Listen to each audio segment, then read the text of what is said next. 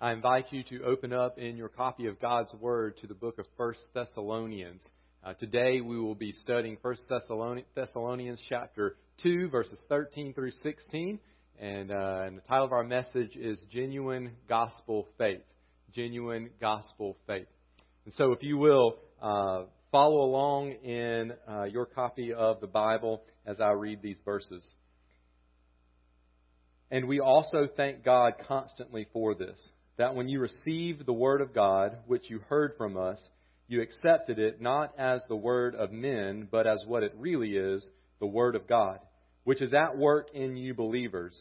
For you, brothers, became imitators of the churches of God in Christ Jesus that are in Judea. For you suffered the same things from your own countrymen as they did from the Jews, who killed both the Lord Jesus and the prophets, and drove us out and displease God and oppose all mankind by hindering us from speaking to the Gentiles that they may, might be saved. So, as always, to fill up the measure of their sins. But wrath has come upon them at last. Would you pray with me? Heavenly Father, thank you so much for your word. You tell us in your word that, um, that your word is living and active that it's sharper than a two edged sword, that it pierces into us. And so, Father, our prayer today is that we would not reject the activity of your word in our lives. Father, instead, may we welcome it.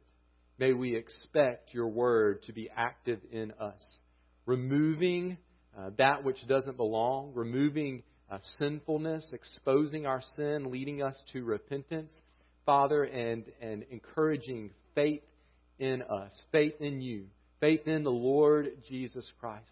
And Father, we know that, that your word is active in us through the power of your Holy Spirit. And so, Father, we pray that as we uh, anticipate the activity of your word in us, Father, we pray that we would be submissive to your Spirit's work in us today. Father, may you be honored and glorified through the preaching of your word. In Jesus' name we pray. Amen.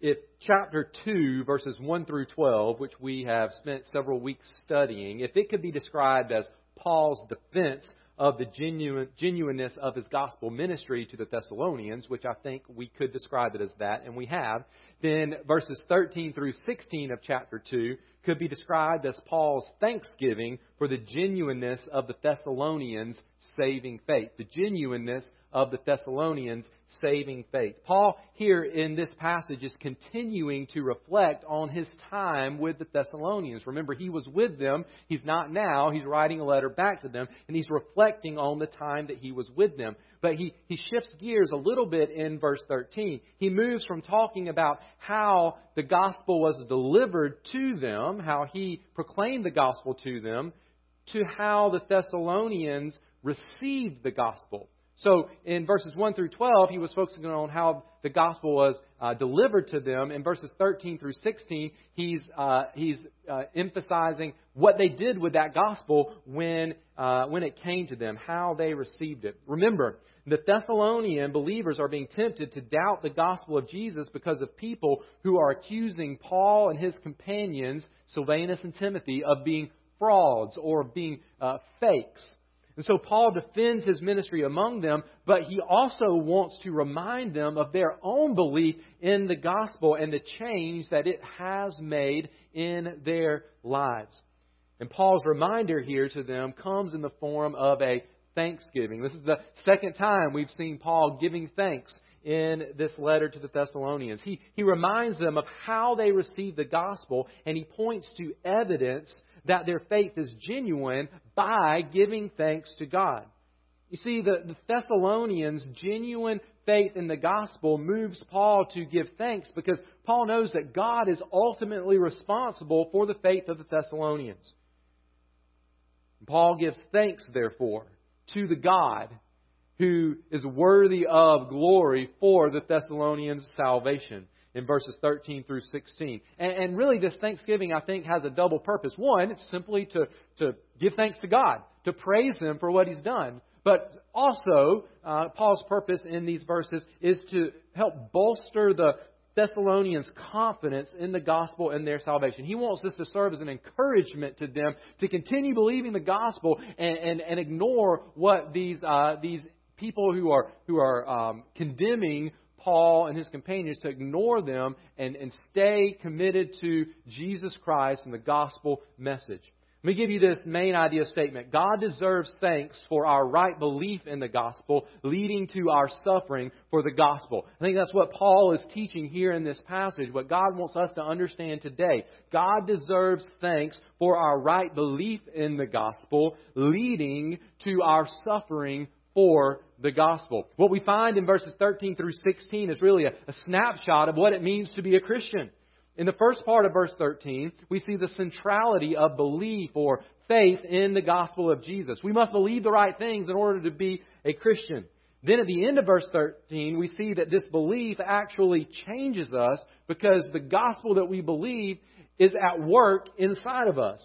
And then finally, in verses 14 through 16, we see one key result of saving faith, which provides evidence that we are genuine Christians or genuine believers. So let's begin there in verse 13. Now the text says, and we also thank God constantly for this, that when you received the word of God, which you heard from us, you accepted it not as the word of men, but as what it really is, the word of God. And we'll stop right there for now. The first truth statement that I want you to, um, to, to remember today is this. Genuine believers welcome the gospel as the word of God genuine believers welcome the gospel as the Word of God. In order to grasp Paul's point here, we need to understand a key phrase that Paul uses the phrase Word of God. And we see him use this phrase two times in verse 13. Now, it's tempting for me at this point just to start preaching about Scripture being the bedrock of our faith and give reasons why we believe that the Bible is God's Word. But that's not exactly what Paul means by Word of God here. And Paul is not using the phrase Word of God as a, as a synonym for, for Scripture or, or what we would call the Bible. Notice, notice this other phrase there. He says, which you heard from us. This word of God that he's talking about came to the Thessalonians in the form of a spoken message, not in the form of written words. Now they had the, the Old Testament there in the in the synagogue. They would have scrolls written down. They could read from those. So Paul's not referring to that. What was it that they heard from Paul and Silvanus and Timothy? Well, they heard the gospel. They heard the good news of Jesus. In chapter 1, verse 5, Paul said, Our gospel came to you. In chapter 2, verse 2, Paul said, They had boldness in God to declare to you the gospel of God. In chapter 2, verse 8, Paul said that they shared with them the gospel of God. And in chapter 2, verse 9, Paul says, We proclaimed to you the gospel of God. And so when Paul says they received and accepted this Word of God, he's not saying that they received the written Word of God, which at that time, again, consisted only of the Old Testament as the Word of God. He's not saying that. Instead, he's saying they received the spoken message of the gospel of Jesus as the Word of God. Now, of course, for us, now that gospel message has been written down in the New Testament, which affirms what the Old Testament teaches. And of course, the Old Testament is God's Word. Paul's not saying that it's not. That's not his point here. Paul made clear in his second letter to Timothy that the Old Testament scriptures are the Word of God when he said all scripture is breathed out by God. But Paul's point here is that the good news that Jesus of Nazareth was and is the Messiah promised by God, that He is God in human flesh, that He is the Savior who offered His life as an acceptable sacrifice for sin, and who rose up from the grave, this good news, this gospel message was received and accepted by the Thessalonians as the Word of God. And that is exactly what it is. those who were discrediting Paul and his companions wanted the Thessalonian believers to reject the gospel merely as the words of men, specifically the words of Paul, Silvanus, and Timothy. But Paul reminds them that what they believed when he was with them is true. This gospel message of Jesus does not come from men, but it comes from God. This is God's plan of salvation, and it must be believed as such. You're not a Christian if you don't believe the gospel of Jesus is the Word of God. But I want you to notice the way Paul describes their, their belief in this gospel, their faith in this gospel. He uses two different words in verse 13 to describe what they did with the gospel Word of God. Now, some translations translate these two different Greek words with the same English word. And that's, that, that's not entirely accurate because it, it doesn't, uh, it makes us miss the emphasis that Paul is making here. He says that they received the Word of God and they accepted the gospel Word of God. Whereas the first word deals with the intellectual acceptance of the gospel, the second word emphasizes their belief in the gospel. You could translate that second word um, as welcomed. They, they received it and they welcomed this gospel truth, this gospel message. In other words, they didn't just receive the gospel message as another belief system to add to other belief systems that they had heard about in the past. They welcomed this gospel message as the truth that it is. They didn't just agree with the gospel in their minds, they believed in their hearts that this was God's message of salvation to them. And therefore, Paul can call them believers. You see that in verse 13. He calls them believers, which means they were a part of God's redeemed people who would one day be delivered from God's wrath, as he said in chapter 1, verse 10, and who would one day live with Jesus, as he describes in chapter 4, verses 13 through 18. I wonder today if you have welcomed the gospel of Jesus as the Word of God. Have you welcomed it into your life as what it is? The Word of God. Have you believed in Jesus to save you from your sin? If you haven't, you can believe right now. You can place your faith in Jesus right now. That means to rely completely upon Jesus, to depend upon Him for the salvation of your soul, to forgive you of your sins. Tell God that you welcome the good news of Jesus. Tell God that your faith is now in Jesus to save you from your sin. And then tell someone who is a Christian about this choice to believe in Jesus so that they can help you in your next steps as a believer.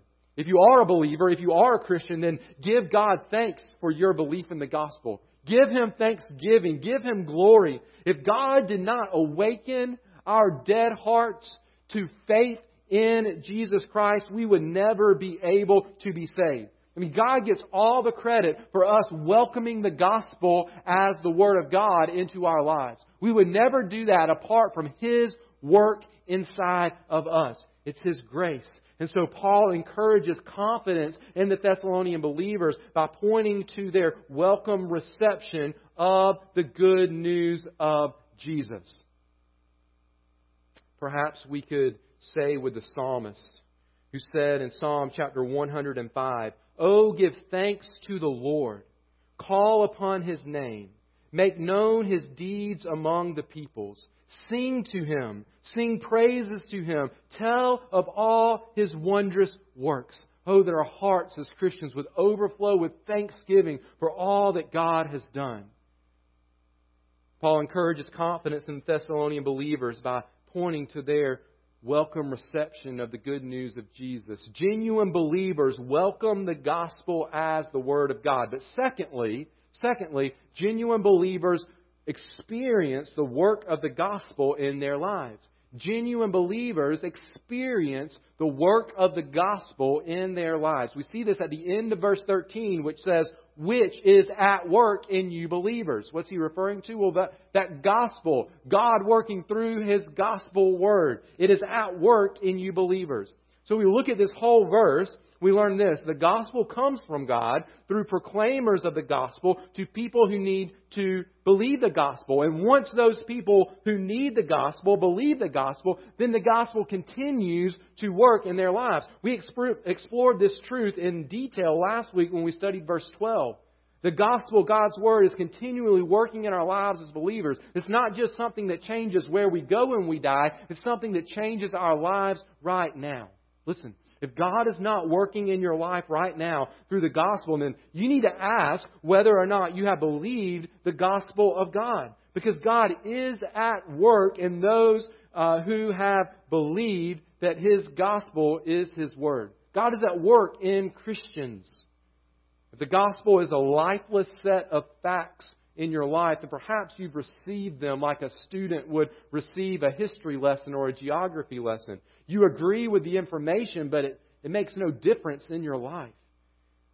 But when you welcome the gospel as the Word of God, trusting in Jesus for salvation, God, through His Word of the gospel, starts working in you, and He continues to work in you to make your way of living look more and more like Jesus. But we've got to remember and notice who ultimately is doing this work of transformation in us. It's God through His gospel. It's not us doing the work of transformation.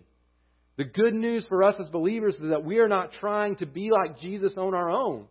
The gospel, the Word of God, God Himself is at work in us, molding us and shaping us and changing us so that we will then do what verse 12 said, walk in a manner worthy of God. Listen to what Paul said to the, to the church in Corinth. He said, And we all, with unveiled faces, beholding the glory of the Lord, are being transformed into the same image from one degree of glory to another, for this comes from the Lord who is the Spirit. We're being transformed in the image of the Son, but it's God who is doing the work. The gospel doesn't leave us the same. It transforms us into the image of our Savior and our Lord, Jesus the Christ. The word of the gospel takes root in the life of a believer, and then from that root, it produces gospel fruit that we can see. It's evident. It's observable. James called Christians to life, to a life of holiness by pointing to this saving word, this saving gospel, and its ability to produce righteousness in them. In James chapter 1, verses 19 through 21, we find these words Know this, my beloved brothers, let every person be quick to hear, slow to speak, slow to anger, for the anger of man does not produce the righteousness of God. As Christians, we ought to be producing righteousness in our lives. Therefore, put away all filthiness and rampant wickedness and then here's God's work. And receive with meekness the implanted word which is able to save your souls. Do you see what James is saying? An active word planted in us, resulting in the salvation of our souls and producing a life of righteousness. That is the mark of a genuine believer. And so Paul here in verse 13 is saying to the Thessalonians, you received the gospel as the word of God. You welcomed it as the word of God. Now God is at work in you through his gospel word. Be encouraged and be confident in the gospel and your salvation. And remember, because God is the one at work in us, God is deserving of thanksgiving. And so we constantly, Paul says, give thanks to God. Church, we should give thanks to God. We ought to give praise to God not only for our salvation, where we know that we have eternal life one day, but we should give thanks as we look into our lives, as we see evidence that God is right now at work in us, putting away sin and producing holiness and righteousness. So, genuine believers welcome the gospel as the Word of God, and genuine believers experience the work of the gospel in their lives. Now, now in this passage, Paul uh, points to a specific way in which the gospel is at work in our lives. And it's this the Thessalonians are enduring suffering in the form of persecution for their gospel faith. This is evidence of the gospel's work in their life. They are enduring persecution. And so, truth statement number three for us today is this genuine believers endure suffering as a result of the gospel working in their lives. Genuine believers endure suffering as a result of the gospel working in their lives. We see this in verses 14 through 16. Paul says in verse 14, For you, brothers, became imitators of the churches of God in Christ Jesus that are in Judea. For you suffered the same things from your own countrymen as they did from the Jews. And so here Paul compares the believers in Thessalonica to the believers in Judea. He compares the church in Thessalonica to the churches that were scattered around Judea.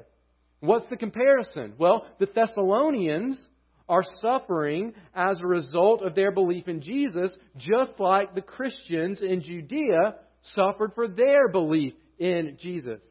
And he takes the comparison a step further. The suffering for the Judean Christians and for the Thessalonian Christians came from their own countrymen. Judeans were persecuting the Judean Christians. the Thessalonians were persecuting the Thessalonian Christians. Now, I keep using the word persecute here. The, the, the, probably the most literal translation of that word there in verse 14 is suffering. It's to suffer. But we can use the word persecute because the context of verse 15, uh, verse 14 makes clear that this suffering was a result of their belief in the gospel and the gospel being at work in them. You see, there are all kinds of sufferings, different kinds of sufferings in life. And both Christians and non Christians experience suffering. And ex- some examples of the suffering that both Christians and non Christians experience would be uh, the loss of a loved one, or the loss of a job, or a broken relationship with someone. It doesn't matter if you believe in Jesus or don't believe in Jesus. Those are the those are kinds of sufferings are experienced by all people around the world. But there is a suffering that is unique to Christians. Suffering that comes as a direct result of being a believer in Jesus. And that's the kind of suffering that Paul is talking about here. The Thessalonian believers are suffering as a direct result of their faith in the gospel um, and, and then the gospel's ongoing work in them. So, a direct result of them believing in Jesus and then God working in their lives through the gospel message is that they are being persecuted. What's interesting here and maybe some would even say kind of crazy from a human perspective, is that Paul is not shocked by this. He's not going, Oh my goodness, I can't believe that you're suffering for your faith in Jesus. No. In fact, it's the opposite. He actually points to their persecution as evidence that they are genuine believers in the gospel, that the gospel is genuinely at work in them. I mean, he says, which is at work in you believers. For you're, you're suffering the same thing like that from your countrymen that the, that the Judean Christians suffered from their countrymen. He, he's saying this look, Thessalonians, do you want some proof that you are genuine believers, that the gospel is powerful and that it is at work in your life, changing your life? Do you want some proof of that? Well, here's the proof. The same thing is happening to you that happened to the believers in Judea persecution. And as Paul knew so well, persecution is a mark of a genuine uh, follower of Jesus.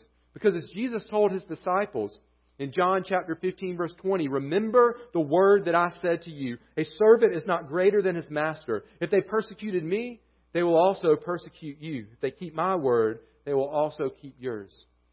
Jesus suffered, and so will those who believe in him. But at this point, Paul appears to kind of go off on a little tangent. I don't mean that disrespectfully, what he says in verse 15 and 16 is true, and it's the Word of God. His mention of the Jews persecuting the Judean churches provides Paul with an opportunity to, to vent some frustration concerning the Jews. And it was legitimate frustration, as we'll see in, in these verses. But before we look at what maybe some would call, call a rant by Paul, we need to understand that Paul doesn't hate the Jewish people.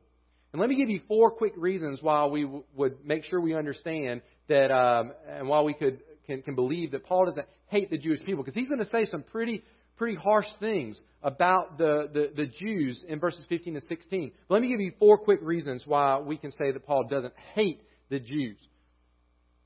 First, he himself is a Jew.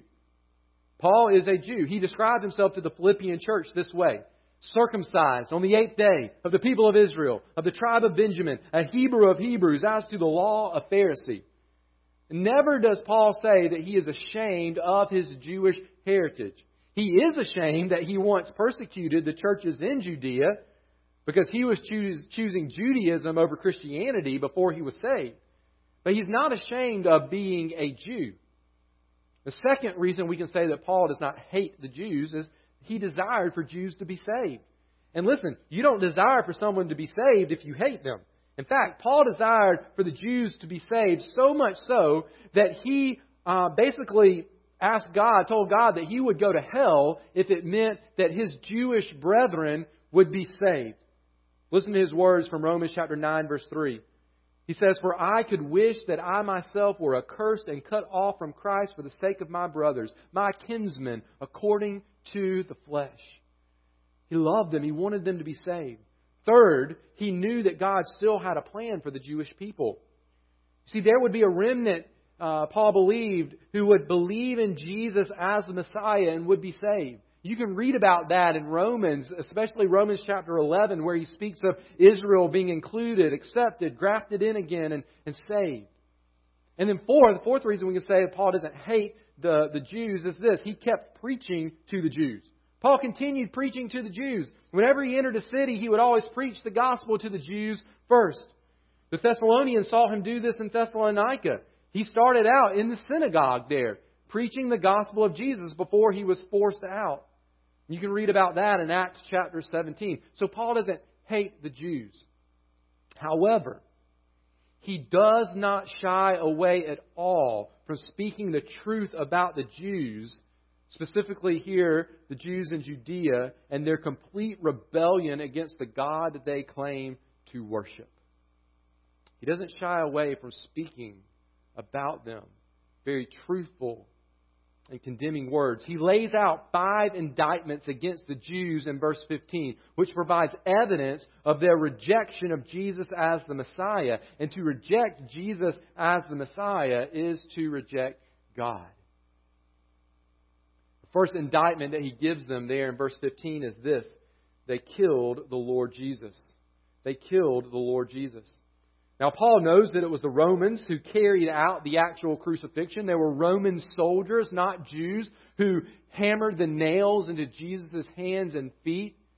But he also knew that it was the Jews who arrested Jesus, tried Jesus, handed Jesus over to the Romans, and yelled, Crucify him, when Pilate tried to hand Jesus back to the Jews. In Matthew chapter 27, verse 25, we find these chilling words spoken by the Jews after Pilate tried to convince them that Jesus was innocent. And all the people answered. That's the Jewish crowd there. All the people answered, His blood be on us and on our children. Chilling words indeed. Paul's second indictment against them is that the Jews killed the prophets. The Jews killed the prophets. Paul could be referring to the Old Testament prophets the Jewish people were definitely guilty of killing their own prophets that God had sent to them. You can read about that in Old Testament books and in the New Testament Gospels where Jesus condemned them for this part of their history. But I think here Paul is referring to the New Testament prophets. Now, we don't often think about there being prophets in the New Testament, that is after Jesus came to the earth, but the title prophet um, was used occasionally in Scripture to, to refer to some people um, who were preachers of the gospel message of Jesus. For instance, um, in Matthew chapter 23, verses, uh, verse 34, uh, we find Jesus saying these words. And notice the future tense. He's not talking about past Old Testament prophets here. He says, Therefore I send you prophets and wise men and scribes, some of whom you will kill and crucify, and some you will flog in your synagogues and persecute from town to town well, who might some of these New Testament prophets be who were killed by the Jews? Well, let me give you two. Think of Stephen from Acts chapter 7, who, upon preaching the gospel of Jesus, was stoned to death by the Jews. Or think of James in Acts chapter 12, who was killed by the Jews for preaching the gospel. Both of these men killed because they were followers of Jesus. Now, ironically, Paul was one of the Judean Jews behind the killing of Stephen, but praise God, he was saved. The third indictment Paul uh, issues against the Jews is this the Jews drove out Paul and Silvanus and Timothy. See those words there? Who drove us out, he says. Now, if he's referring to the Jews in general, he could be referring um, either to the Jews there in Thessalonica who, who drove them out of the synagogue and then drove them out of town.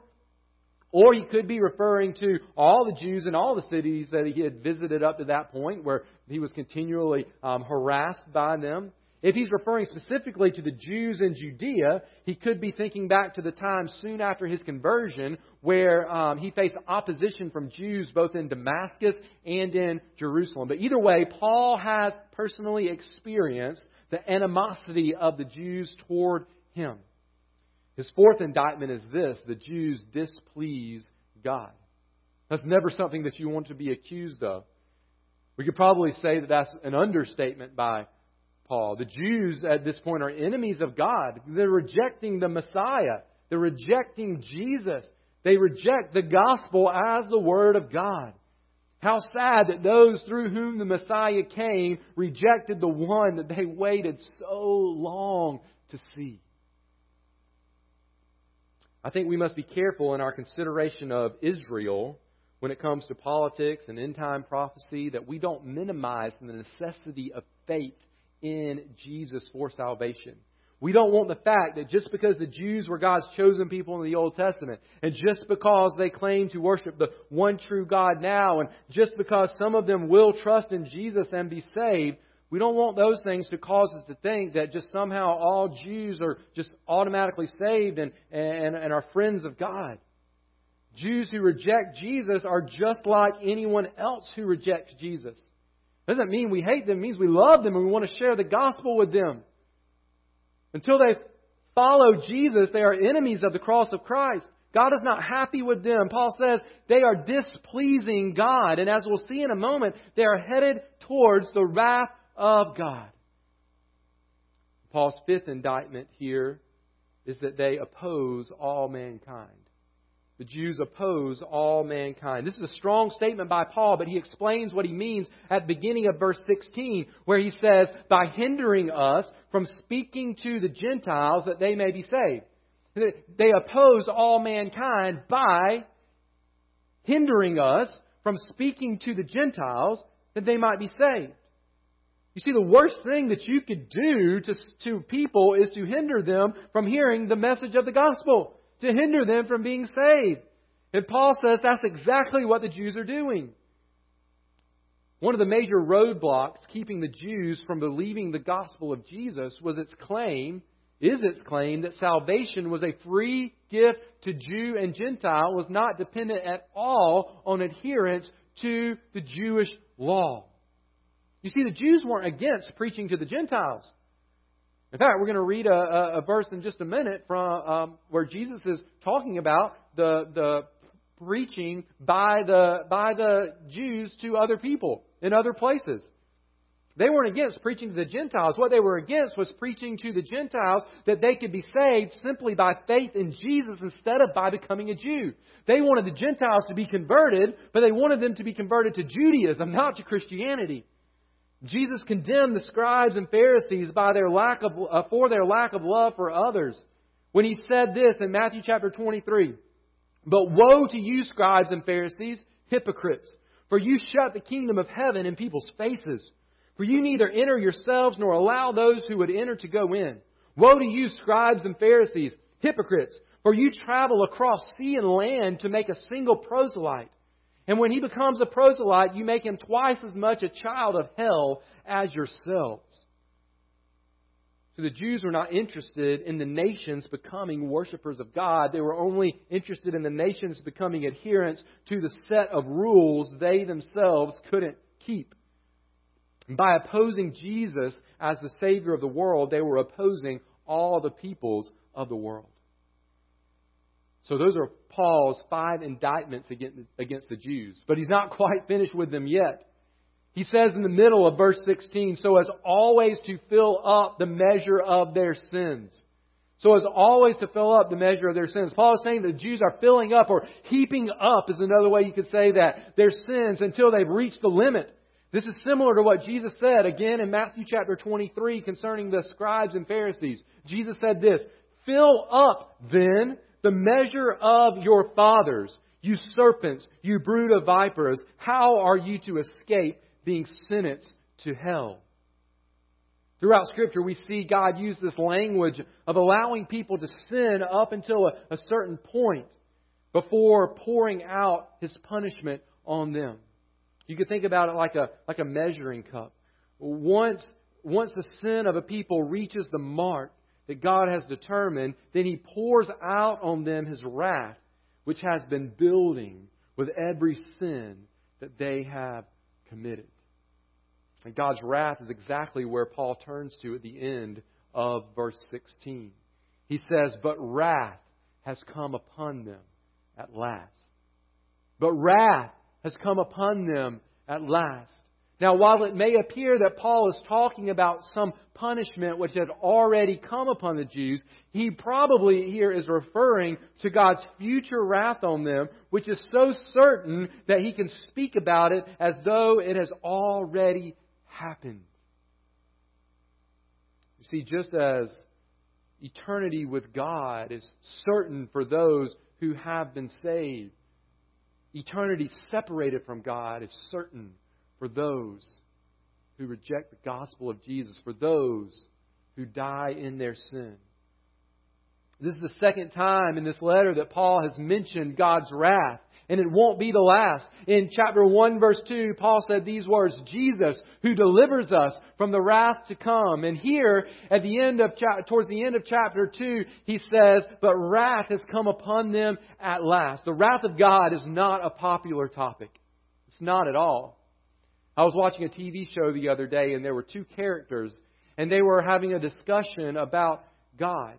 One said that she believed in God, and the other said that she really didn't believe in God. And the one who said she didn't believe in God, she, she gave some reasoning for that. And the reason was that she had heard that God was wrathful, that he was full of wrath, and she just she said that she just couldn't accept that. She wasn't okay with it. She wasn't fine with God being wrathful. However, however, she did say that she had heard one time that God is love. And she said, Now that is the kind of God that I could believe in. Now, those were just characters in a TV show, but their script was written by real people who were reflecting in their script the thoughts of many in our society when it comes to God.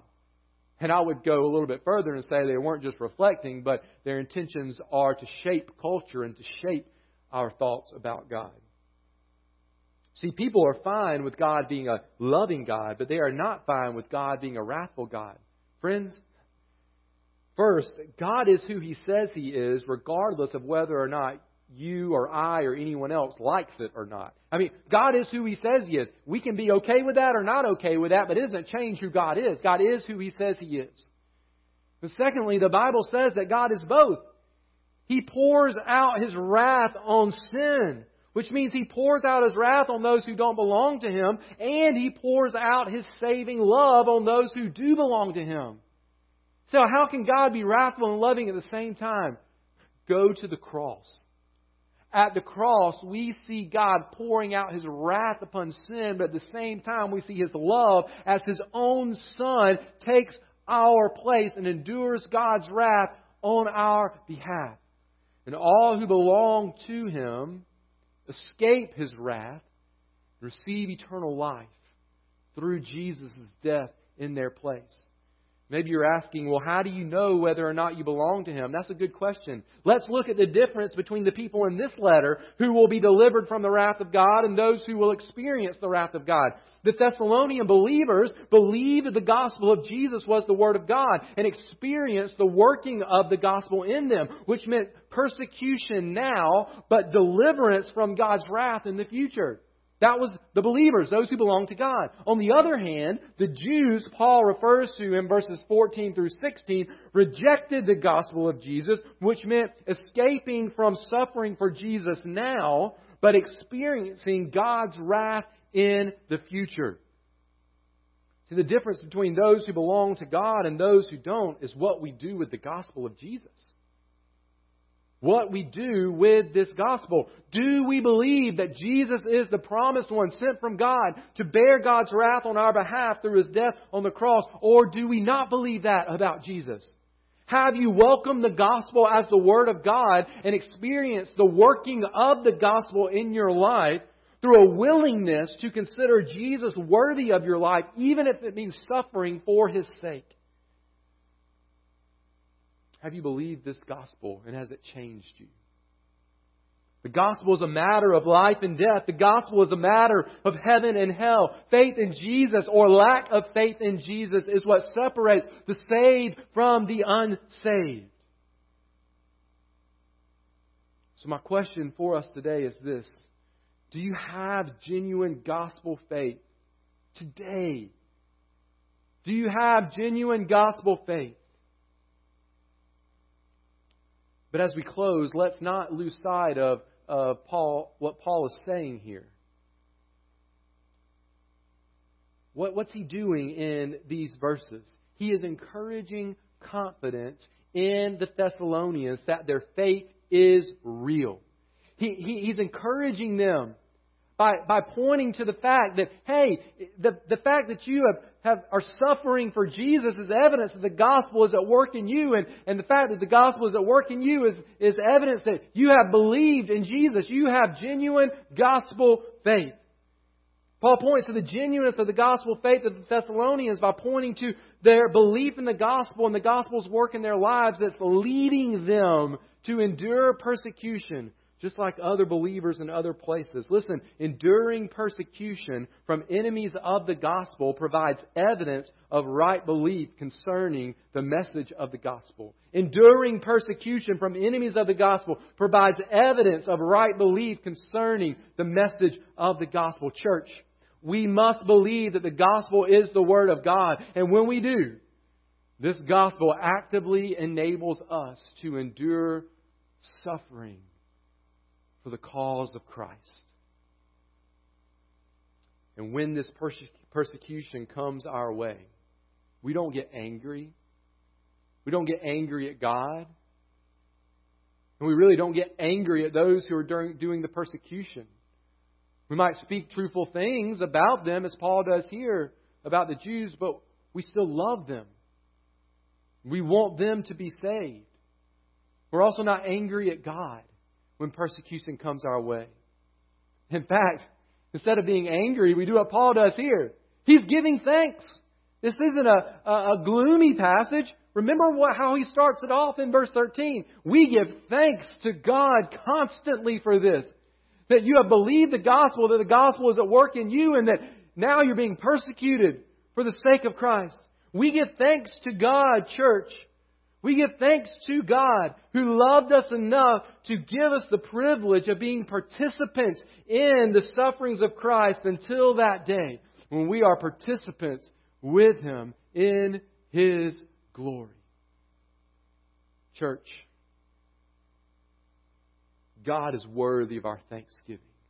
So let's give thanks to God for the gospel of Jesus Christ, for our belief in the gospel for the work of the gospel in our lives, and even for the persecution that may come our way as a result of God's gospel being at work in us.